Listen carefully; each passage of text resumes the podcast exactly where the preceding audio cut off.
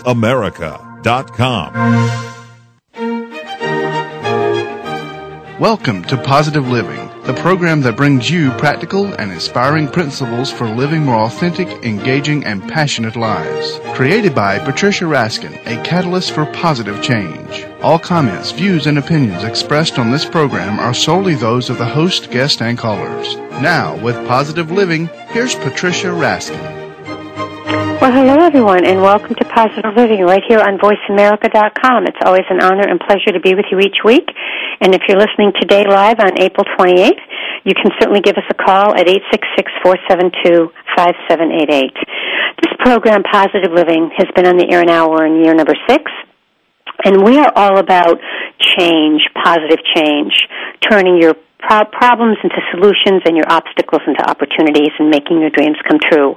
We have on a very inspirational guest today. My guest is Marilyn Armstrong, and she is on the program today with her husband, Gary Armstrong. And Marilyn has written a very moving novel, which is really based on her own experience. And the novel is about coping with the emotional and spiritual debris left by her horribly abusive childhood, while simultaneously grasping with the seemingly endless parade of crises. In the book, the novel, Maggie decides it's time to change her world by changing herself. And welcome, Marilyn, and welcome, Gary.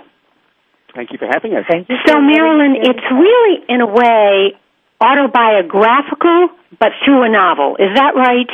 Correct. Okay. Correct. It's all the experiences happened, but not necessarily in the exact order. I changed the timeline a little bit. I compressed sometimes a couple of characters into a single character. You know, the things that you have to do to make a book move along. Okay. Now, Gary, you're Marilyn's husband, and you have been in the whole entertainment field for a long time. Tell us a little bit about that and how you connected with the book. Well, you know, I should say very quickly, I've known Marilyn since 1964, so I've had in many cases a close-up view of many of the things that are in her book. That's number one. Number two, I sort of grew up with the entertainment business, working in radio and then in television, and just over the last few years sampling retirement, shall we say, and looking back at a lot of things that we will be discussing on the show today. Mm-hmm. Mm. So, did you, because of your media background, and you knew what Marilyn had gone through, did you encourage her to write this book, or did she do it all on her own? I think it's half and half. I've been encouraging my wife, who is, and I know this is kind of biased, I've been encouraging her to write a book for a long time, but I was actually encouraging her to write a book about dogs because we've had dogs in our lives for a long time, and she hasn't done that yet. But what she has done is write the book about the real life things that mm-hmm. she's had to deal with. Marilyn, because you really this was based closely on your life as a victim of child abuse. How was it very difficult for you to enter into a relationship based on what you've been through as a child? It was easy to enter into bad relationships. It was very hard to enter into healthy relationships. Oh, that's interesting. We have children who grew up abused have a tendency to relive their childhood experiences and marry people or get involved with people who will abuse them. Mm-hmm. It's what they know. It's what they understand. It's like the alcoholic, in a sense, who marries the alcoholic. Yes. It feels natural. It may not be the right thing, but it feels normal because mm-hmm. that's what you're used to. And the hardest thing to do is to break out of that and realize that you don't have to keep repeating the same lousy experiences forever. And where do you think the breaking point comes? Is it one day where you wake up and say, I can't do this anymore because it hurts too much? I think for everybody there's a different point. I mean, if that point comes, but you realize that you're not happy and you're not going to be happy until you do something different. Mm-hmm. And finding your way through what has happened to you to finding a new place to be and a new place to put your mind and a new way to think about yourself takes a very substantial effort, and it takes a long time. It's not, you know, you don't just make a decision and poof, it happens. It's a process. Now, one of the things you talk about in the book a lot is the title of your book. The title of your book is The 12-Foot Teepee, and it's really about part of your healing was you built a 12-foot teepee in your backyard, and you spent a lot of time there. Tell us about that. Well, this is one of those things where you can only say, well, God must have said it, because I don't know where it came from. One day I was looking for a playhouse for my granddaughter, and suddenly I said, a teepee. I'm going to build a teepee. And I don't know where it came from, but it did. And the process of building a teepee, which is a very intimate process of you and trees and knives, and it's a very physical process. You know, it's, for those of us that tend to be kind of intellectualized, it's different when you're involved in a physical process where you have to do something by hand, and it's a repetitive, careful process. And it gave me a lot of time to think. In fact, it forced me to use the time to think. Mm-hmm. And I started to write at the same time. Mm-hmm. My brother had just died, and I had a lot of grief to deal with. Mm-hmm. And I also felt that my brother had never been able to tell his story, and I needed to tell the story not just for me, but also for him and for all the other kids who were now, oh, Phil, 40 or 50 years old, but were still inside just abused children. Gary, what was your experience of Marilyn building the teepee and your experience of that with her? How did you see all that? Well, on the physical level, I helped out with the early process of trundling the building materials around, and I was proud of the fact that I was able to lend a little physical labor to, you know, wheelbarrows of foundation materials being trundled from one part of our long driveway to another. So I helped out there, and I just sort of kept myself in the background because I knew Marilyn was in her office, and she was there literally day after day after day, spending 10-plus hours each day working on the book. And as someone in the business, as we say, I knew that she had something going. So I just wanted to make sure that she was still on it and just sort of quietly encourage her to keep at it. Mm-hmm. Now, I'm going to ask Gary this question, because I know that the teepee was very spiritual for you, Marilyn, and I know that it brought you to another space in a sense of being able to really meditate and tune in. Gary, did you spend time in the teepee at all? And if you did it have an effect on you being inside? Oh, I have to be very honest here. I haven't spent very much time in the teepee. I did, after much urging by Marilyn, I did spend a little time in there, and I have to say, I did sense a little bit of what she was feeling. Mm-hmm. But I don't think I was on quite the same wavelength. But what was really great about the teepee is you could get yourself away from the turmoil that was outside, both, from people who would be banging on the door and the dogs barking and that sort of thing. And you could find yourself sort of in a different world, so to speak.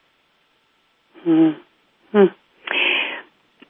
I know, Marilyn, one of the things that you've written, and I want to read it because I think it's important, and it brings me up to the teepee. You say, your ability to be happy is not dependent on whether or not you've solved your problems. Happiness is independent of circumstances and comes from within you. Yes. Yes, that was my great discovery. Turns out that it's one of those discoveries that everybody who finds themselves in this process makes, which is that, we always blame our misery on other things. We blame it on our upbringing. Our parents abused us, or our parents didn't understand us, or on poverty, we don't have enough money, or on our bosses because they don't treat us right.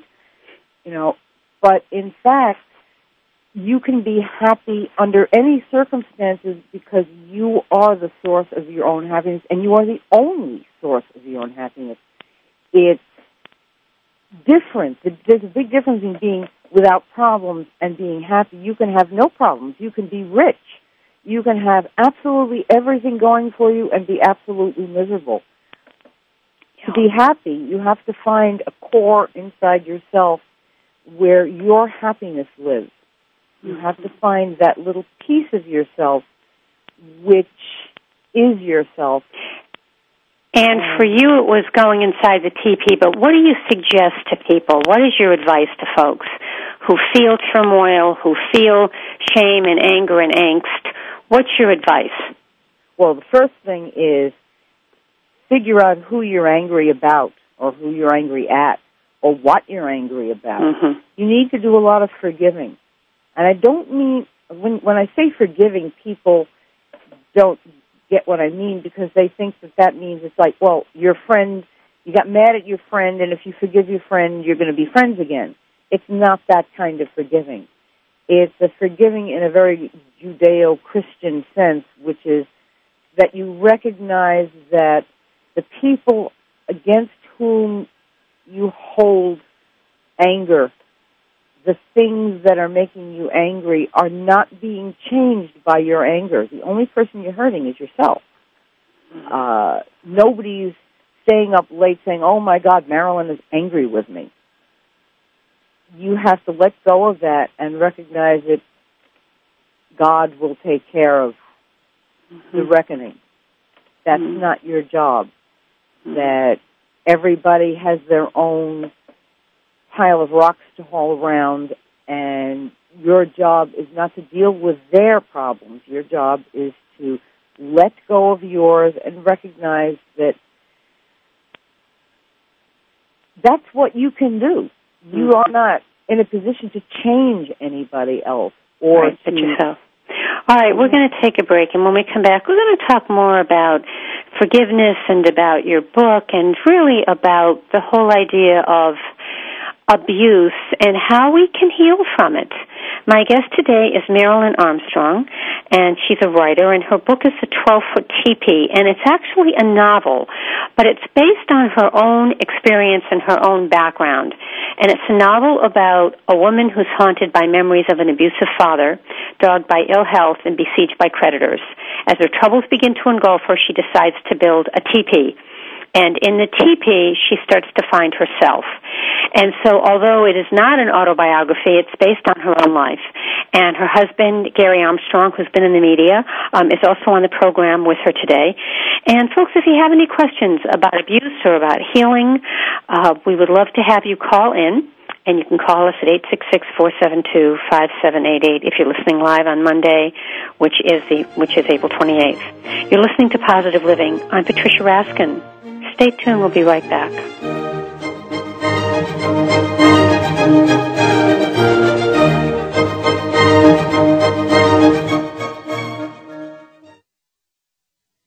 News. Opinion. Can you hear me? Your voice counts. Call toll-free 1-866-472-5787. 1-866-472-5787. VoiceAmerica.com.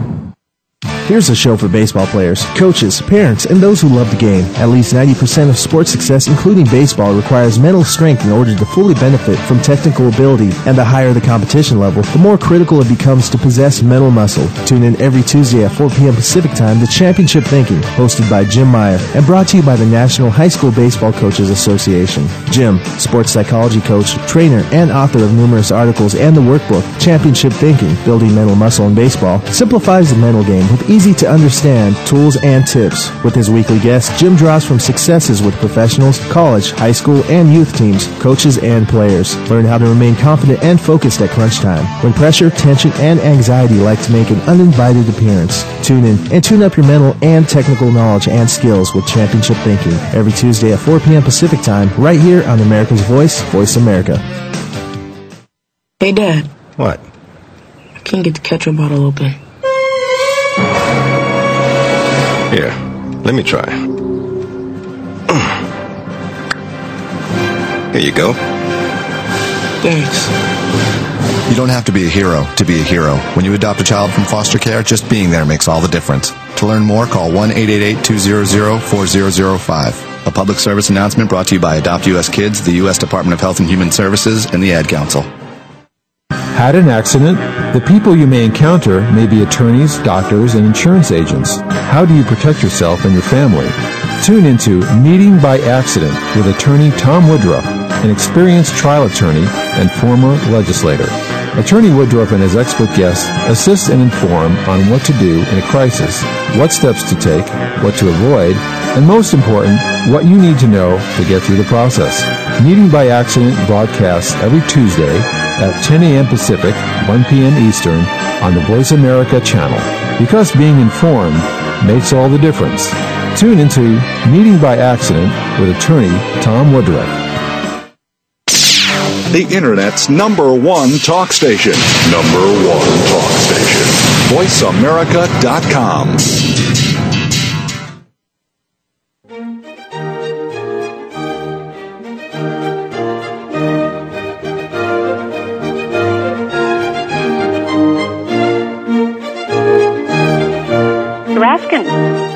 And it's, as I say, it's always an honor and pleasure to be back here with Voice America. We are now, actually, I think right now we're in year 7 of this program. So I've always kind of been ahead of my time with believing that the Internet is the future, and the future is now, and it is. And Voice America's been here that long, and they're offering wonderful programs to really help us improve the quality of our lives. So tune in here each week, Positive Living, 11 a.m. Pacific and 2 p.m. Eastern, and tune in to the other great programs that are also on Voice America. Today we're talking about healing from abuse and from child abuse, and also from not only just child abuse, but any kind of abuse in our life. My guest today is Marilyn Armstrong, and her book is a novel, but it's based on her own life and her own experience. And the name of her book is The 12-Foot Teepee. And today she's talking about a novel of survival and renewal. That's what The 12-Foot Teepee is about. It's based closely on her experience as a victim of child abuse, how it impacted her life, and how building a teepee in the woods behind her home led her to a quest for spirituality and hope. Welcome back, Marilyn. Thank you. And also on the phone with her is her husband, Gary, who's been with her many, many years and is in the media. And we're getting his perspective about this as well. You know, one of the things that I had said to you actually during the break is that, and you both had talked about that, Gary, you knew when you married Marilyn and when you got involved with her that she had been a victim of child abuse. And that's heavy because, you know, that means that sometimes her perceptions are not like everybody else's. So she might react to you in a way that she might not have if she hadn't been abused. So the question is, talk about, you know, you taking this on because this wasn't an easy thing to do. And Marilyn, you talk about it as well. Right. Patricia, I dealt with it from a couple of different perspectives. First of all, as Marilyn's husband, and again, as someone who's known her 40-odd years, and also as a reporter, used to dealing with stories like this. And I sort of saw myself as a fixer-upper. So I may have blundered in suggesting to Marilyn that she could fix it up with her dad, even though I knew what kind of person he was. And I put her in very awkward positions where she was trying to do the right thing, and he turned around and he hurt her even more. So I had to deal with that particular injustice, if you want to call it that. And I had to take a step back and say to myself, Gary, you may not know exactly what the right answer is here. Just be there for your wife.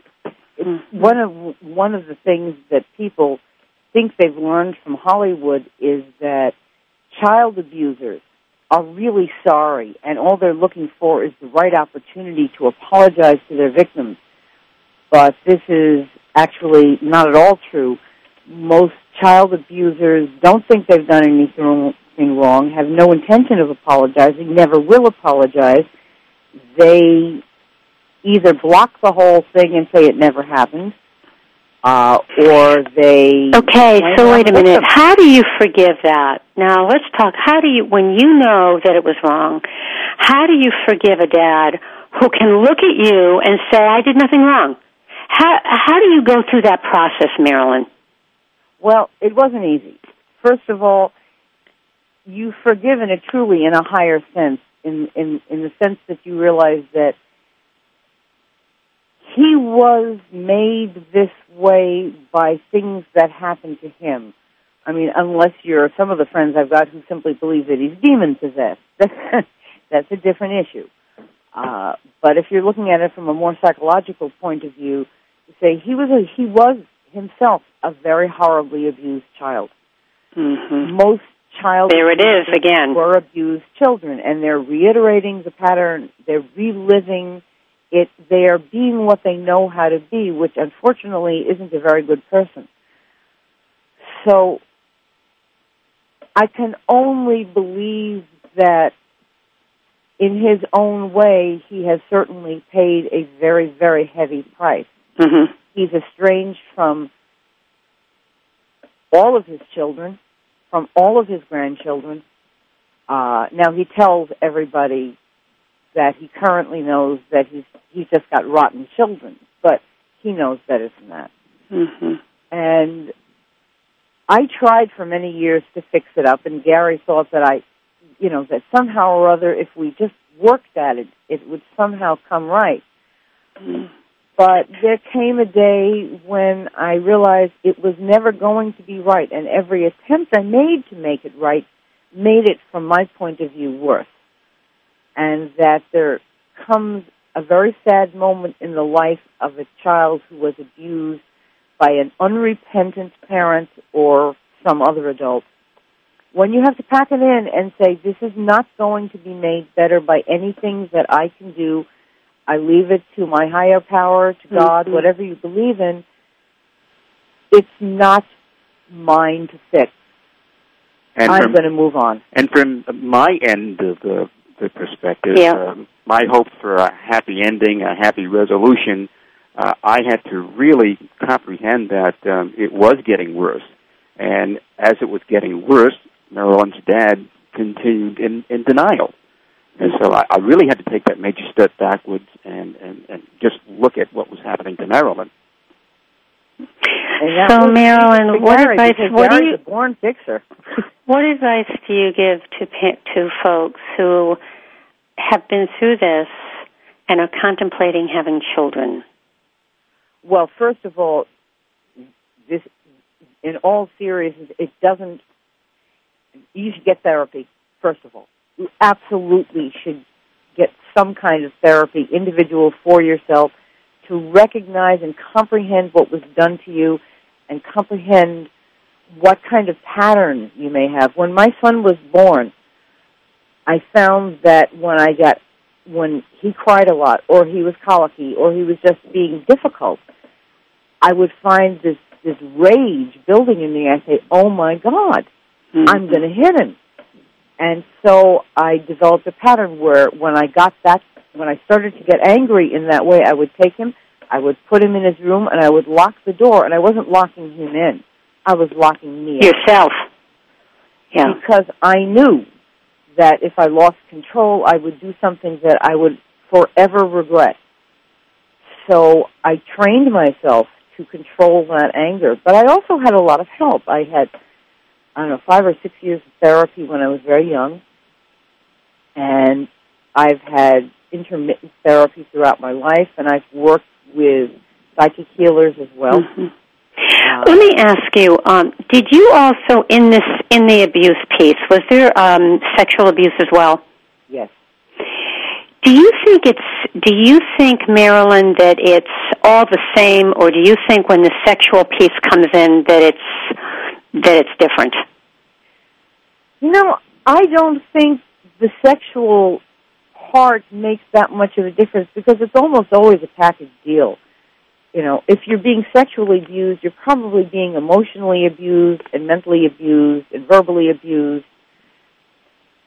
And from what I have seen from the many, many people I know who were abused as children, it's horribly common. Emotional abuse actually leaves deeper, longer scars than anything else, because you can you can dissociate yourself out of a physical situation. You can make your mind go away to the point where you actually don't remember at all what happened. But emotional abuse, which grinds at you day after day after day, just cuts your self-esteem down to nothing. It makes you feel like, well, you know, your parents are like God to you when you're a kid. It's like you're being rejected by your maker. And all you can think of is that you must be bad. There must be something wrong with you. You must be insufficient. Let me ask Gary, we have a few minutes left before break. When Marilyn, did you understand when Marilyn's behavior would change and didn't seem normal in quotes? Like she'd react to you in a way that was the way an abused child would react. How did you deal with that and understand it? I didn't deal with it very well in the beginning, and as a matter of fact, it's taken me a long time, but that has as much to do with my own immaturity, thinking more about myself. After all, being in the media for all these years, I thought of myself first and how people looked at me, and when Marilyn was having her problems, I thought it had something to do with me, and I got very angry with her. So it's been a learning process for me also. So I didn't, to be really honest, I didn't deal with it as well as I should have dealt with it in the beginning. It's been a long, long journey. But obviously it's been very worth it for you. Absolutely. Where are the rewards? Well, the rewards are, this is going to sound really corny, but I love my wife. I really do. It's taken me a long time to realize how important she is to me and all the little things that she's done for me that no one else has done for me in my life, and how difficult it has been for her to do these things to me in spite of myself and in spite of all the things that she's had to deal with, and not only in her childhood, but in her adult years also. I mean, she's had to deal with some people who have not been very nice to her. Mm-hmm. And, you know, I would put myself right in there, at least at the beginning of our marriage. Marilyn, your comment. I also think that whether Gary wants to admit it or not, it took him a long time to realize that he had created for himself a childhood that he didn't really have. He kept saying he had had this wonderful, wonderful childhood. But if you looked at it, it really was. All right, we're going to have to take a break. When we come back, we're going to talk more to Marilyn and Gary Armstrong. You're listening to Positive Living. I'm Patricia Raskin. We'll be right back.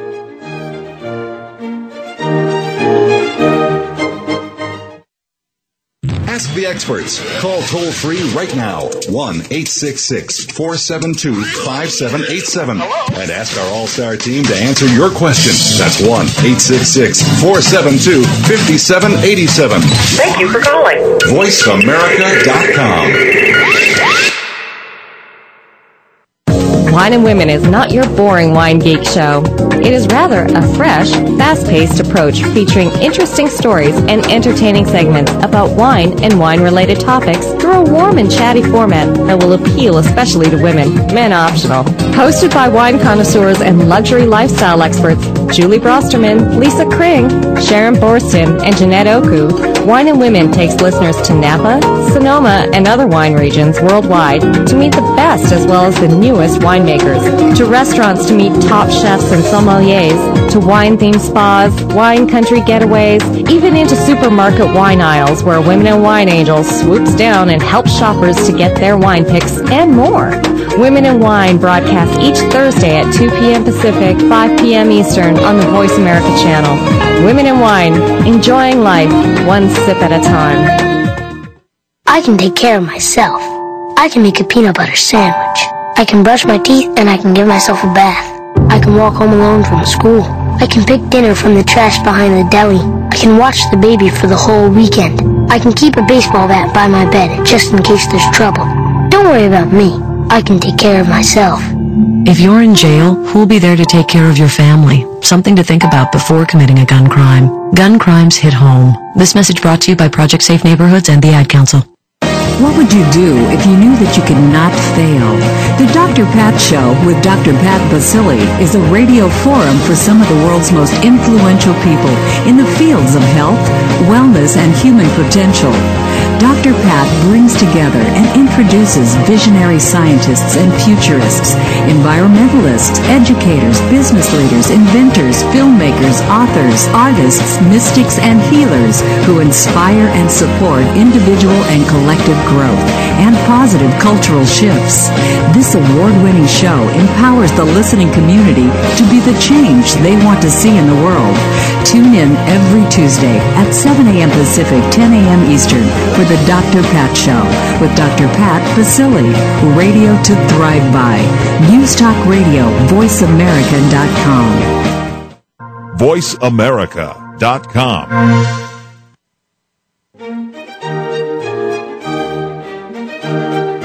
Hi, everyone. We are back. You are listening to Positive Living, and I'm Patricia Raskin. You can give us a call if you're listening live today on Monday, April 28th, between 2 and 3 Eastern and between 11 and noon Pacific. The number to call is 866-472-5788. We're talking today about healing from child abuse.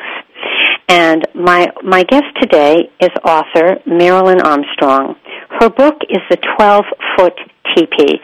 And this book really is about spiritual renewal and hope after child abuse.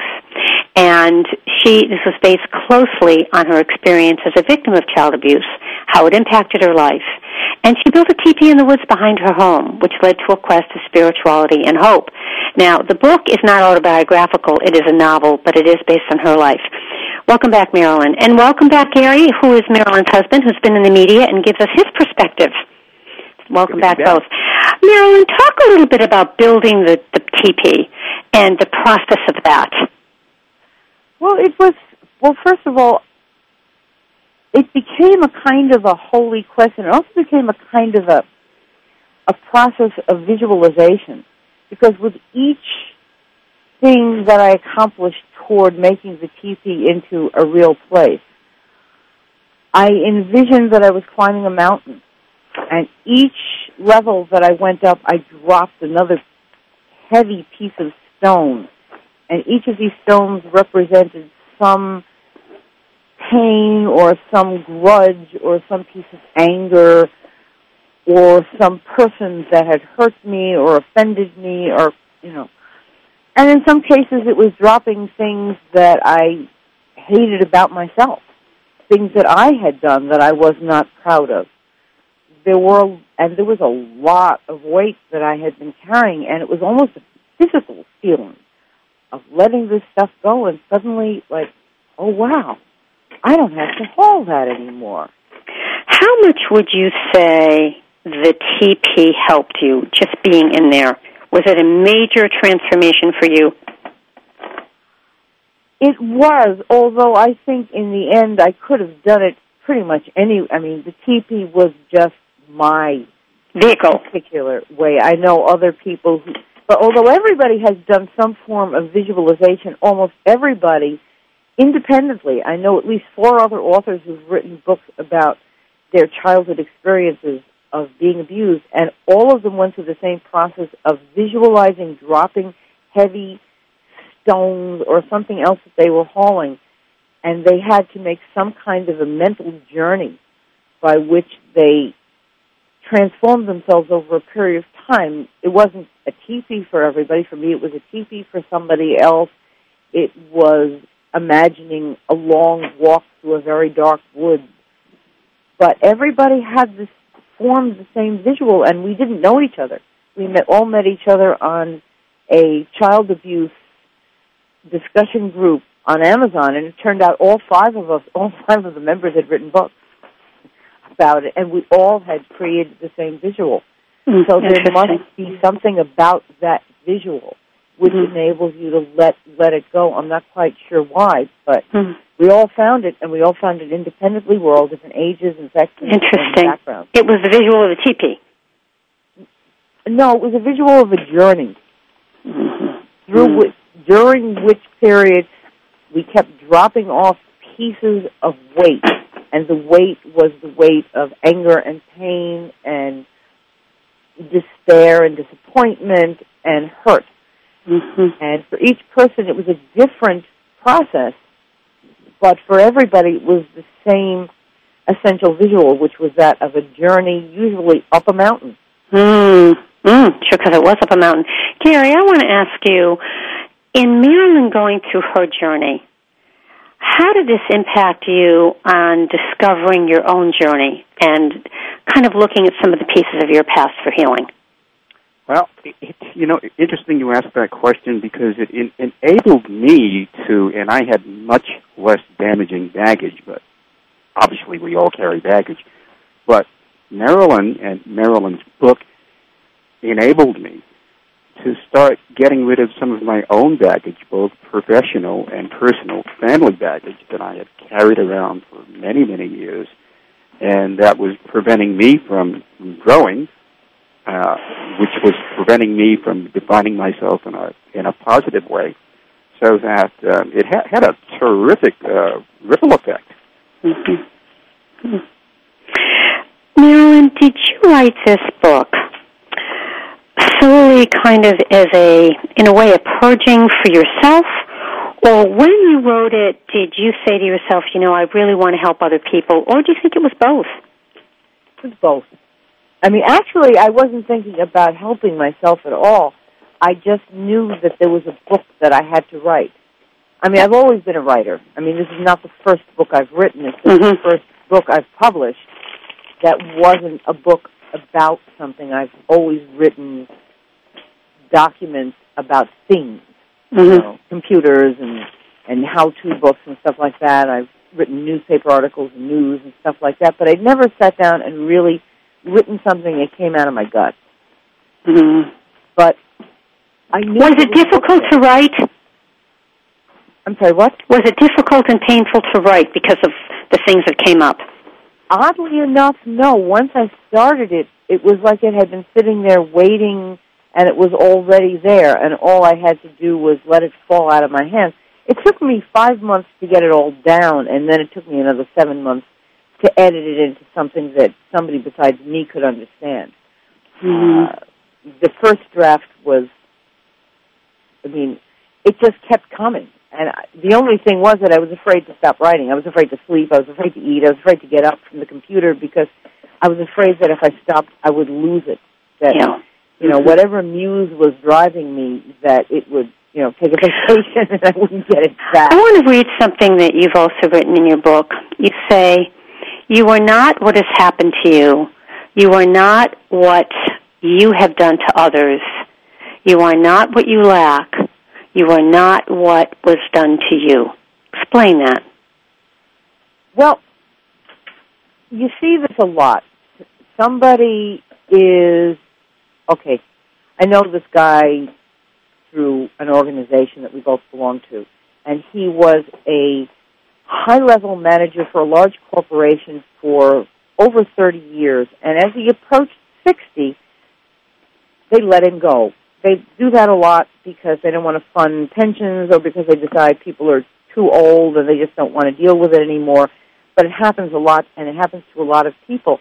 And he said for years after that, all he could think of himself was as the guy they fired. Mm-hmm. He didn't think of himself as all of the successful years that he'd worked.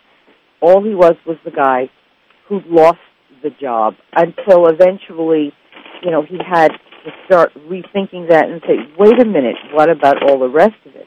It helps if you've got a friend or a wife or somebody who cares about you who will sit down and keep reminding you that, that your life is not just that single event. It's many, many things. We tend to define ourselves not by the best things we've done. For some reason, most people define themselves by the worst things that have happened. Mm-hmm. Instead of the best. What do you understand that, but we do it. It's very human. Marilyn, what do you think is the greatest gift, and I'm using that word purposely, that has come out of the child abuse for you? The ability to understand other people's pain and to empathize. I really do understand when somebody says, they're hurting. I really understand what they mean, and I don't underestimate how much it hurts. And I have been able to help some people get past it by, you know, by sometimes by the simple expedient of saying, that happened to you 30 years ago. Yeah. Have you thought about moving on, letting it go? And I can help them do that because I've done it. Yeah. But a lot of people don't even realize that they're being held back by something that happened very often. So long ago, they haven't let it go. So long ago that the person who did it is dead. Yeah. Gary, what would you say has been the lesson for you from Marilyn's experience? What have you gained? Well, to a certain extent, it's very, very similar. I spent a whole lot of years as a journalist, as a reporter, fixing the lives of other people, being very empathetic to other people, and I really connected with all of these other people, but I didn't really do it with my own family, and most importantly, I didn't do it with my wife. So what I have learned, again, from her book, from her writing, from her sharing of these things, I've learned that thing about charity begins at home. Mm-hmm. And it's been a difficult journey because you know, as you well know, we often have two faces, two images, and it's been very difficult for me to pull back and say, God, my wife is going through a lot of pain, and I really need to recognize that, and I really need to be able to let her feel some of the same affection that I've been giving to strangers in many cases. Mm. All right. We're going to take a break, and when we come back, it's very interesting. We are talking to Marilyn Armstrong as well as her husband, Gary, and we're talking about her book, which is called The 12-Foot Teepee. It's a novel of survival and renewal based closely on Marilyn Armstrong's experience as a victim of child abuse, how it impacted her life, and how building a teepee in the woods behind her home led her to a quest of spirituality and hope. It is a novel about a small rural town in New England, but it is in a lot of ways autobiographical. And on the program with her is her husband, Gary, who's been in the media for many, many years and also sheds his insight and light into this. Folks, there's still time to call in at 866-472-5788 if you have any questions about healing from abuse and having the kind of hopeful life that you would like. Remember, there is a website. You can log on to marilyn-armstrong.com. marilyn-armstrong.com, and the book is A 12-Foot Teepee. Folks, you can write to me at patricia@RaskinResources.com. And when we come back, there's going to be another segment, and there's certainly time for you to give us a call. We would love to hear from you. Remember, this program is always on Voice America on Mondays at 2 p.m. Eastern and 11 a.m. Pacific. Stay tuned, folks. We'll be right back.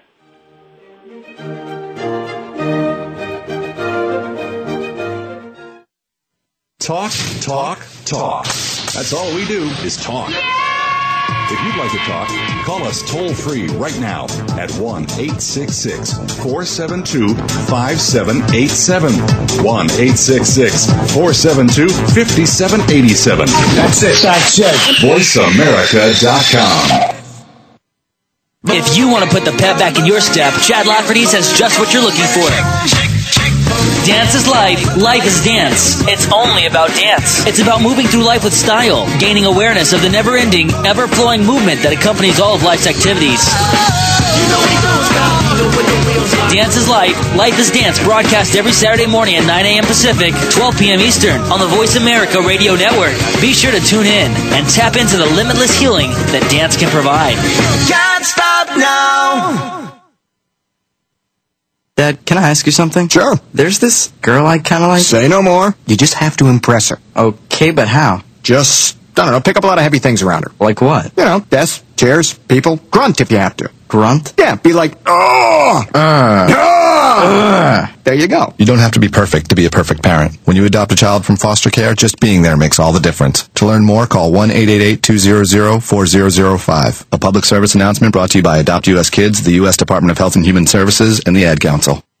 All Things Music with composer and songwriter Tara Tucker brings to the Voice America channel music genres not typically heard on your FM radio dial. World music, folk, indie, classical, religious, early medieval. And what you won't hear is top 40, rap or rock, or celebrity news from the streets or the tabloids of Hollywood. Each week, Tara will showcase a different musical style, the musicians who perform it, the history behind it, and she promises to broaden your musical horizons. Tune in Saturday mornings at 10 a.m. Pacific to All Things Music with Tara Tucker on the Voice America channel. The Internet's number one talk station. Number one talk station. VoiceAmerica.com.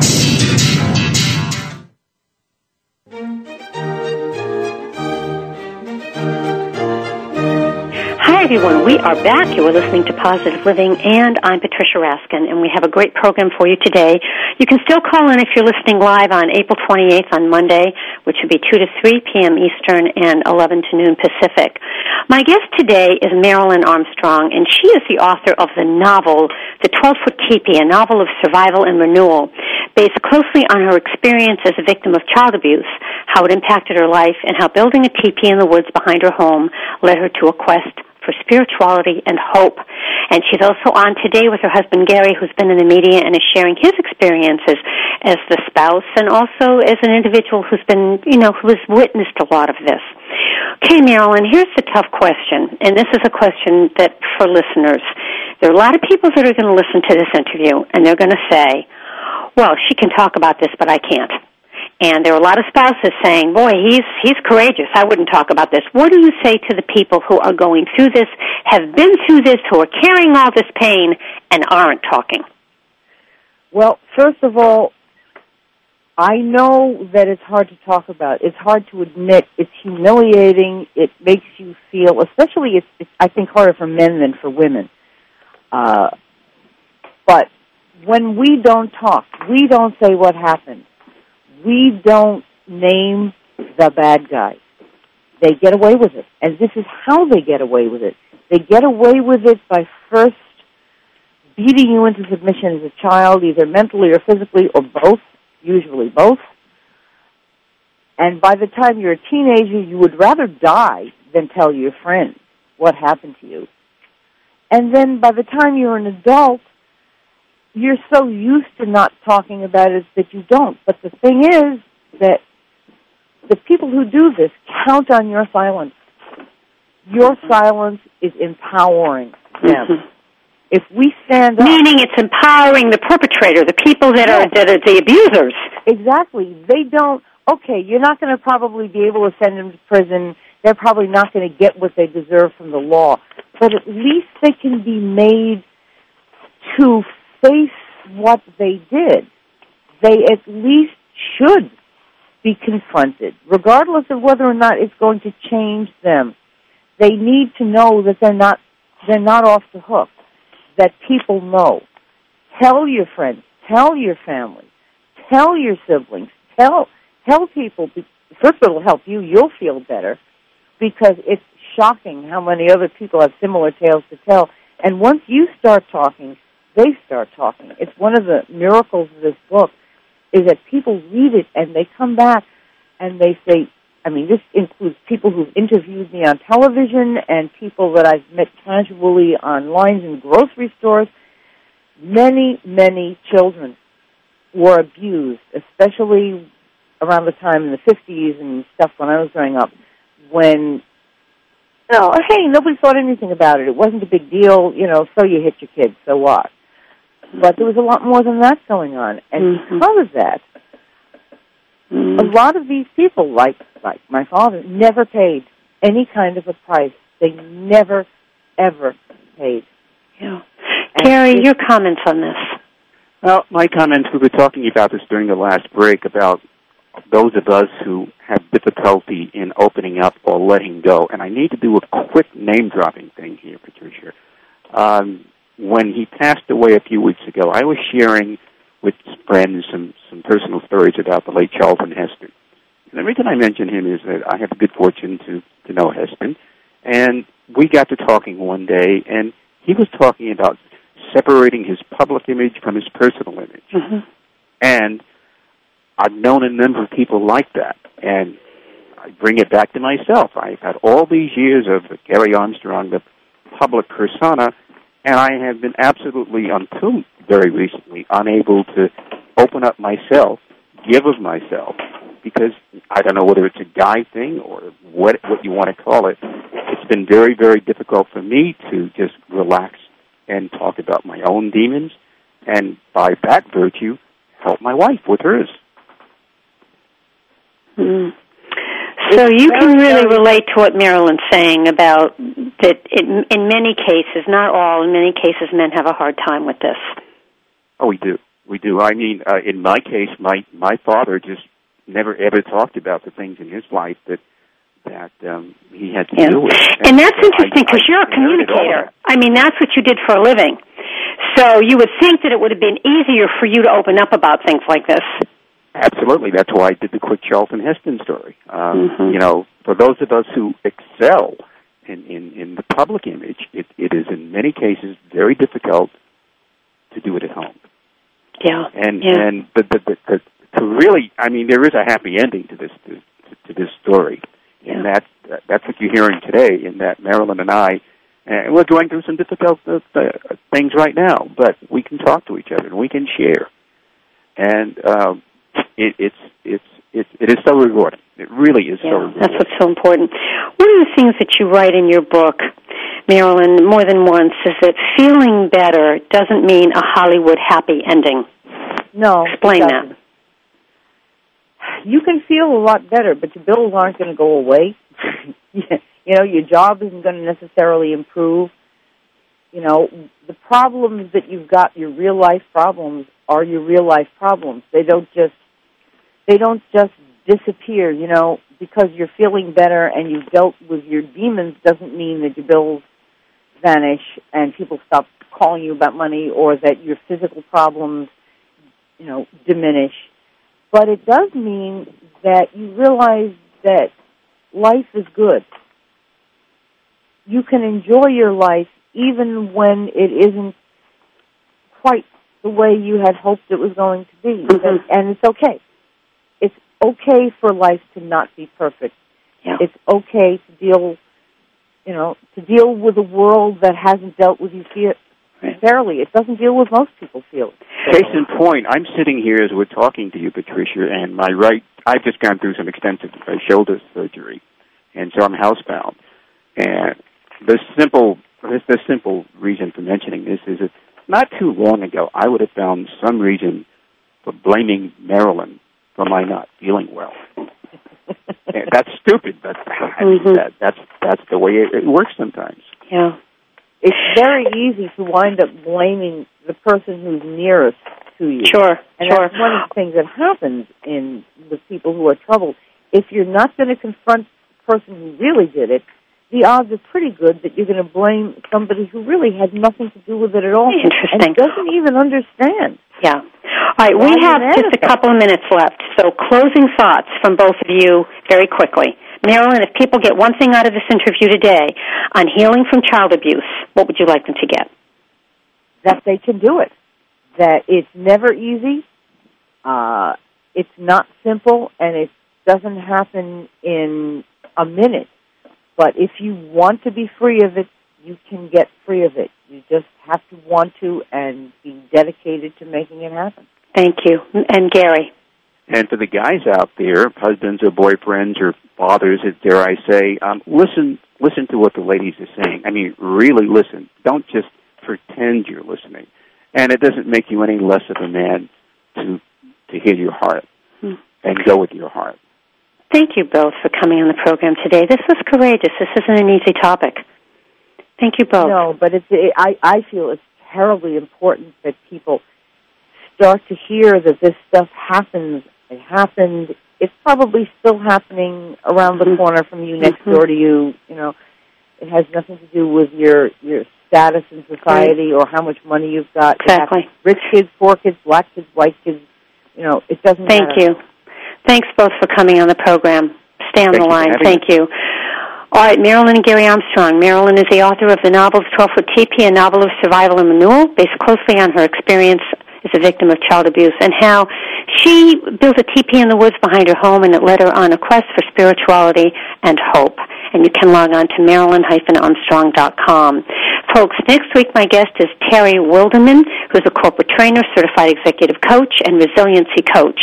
And she talks about communications, team building, conflict management, and the law of attraction. And for over 30 years has worked with thousands of professionals. And she'll talk how to improve communications and relationships with your family, friends, and coworkers, and create more harmony in your life and reduce stress. Folks, remember, as I always say at the end of Positive Living, stay healthy, stay happy, get the support you need, and know you can make your dreams come true. Until next week for Positive Living, I'm Patricia Raskin. Have a great Monday and a great week.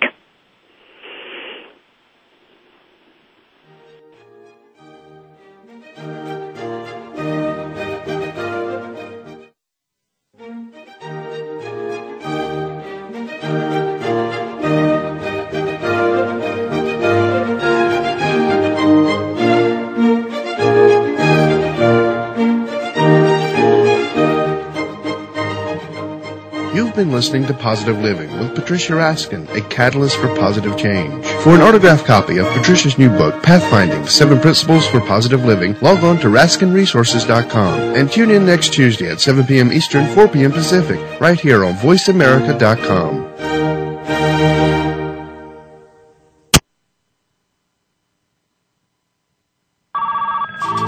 Have you ever thought about having your own